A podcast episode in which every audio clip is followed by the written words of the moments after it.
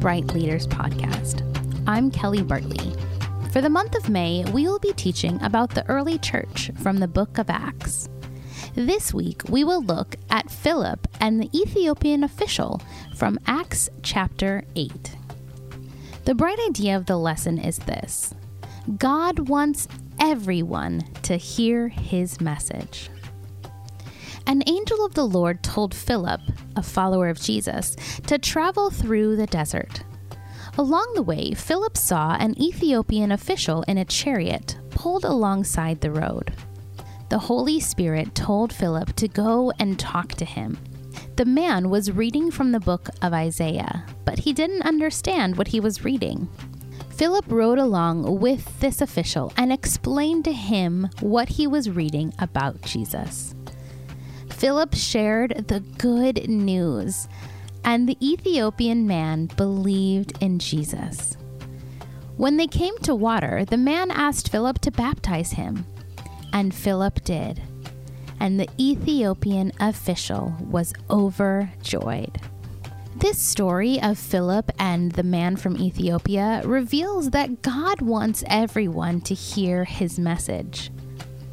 You see, up to this time, most people who had heard and believed God's message were what were considered God's people, the Jews.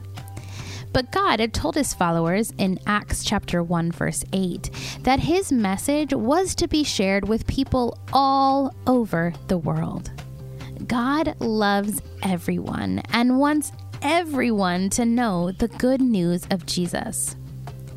As our memory verse from Romans 10 reminds us of this, for there is no distinction between Jew and Greek, for the same Lord is Lord of all, bestowing his riches on all who call on him. For everyone who calls on the name of the Lord will be saved.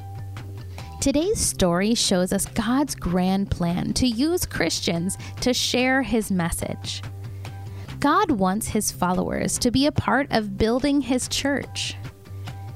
God wants to work through you, no matter how old you are, or where you live, or whether you're a kid or an adult or a teenager, or no matter what. God wants to work through you to tell others the good news of His message. As we teach this truth to kids, they may have some questions about God's message, or they might be unsure of what to say and when to share it with someone. That's okay. As we learned last week, we aren't alone. God gives us His Holy Spirit. And just like the Holy Spirit helped Philip, the Holy Spirit has been given to us by God and He will help us share the good news with others.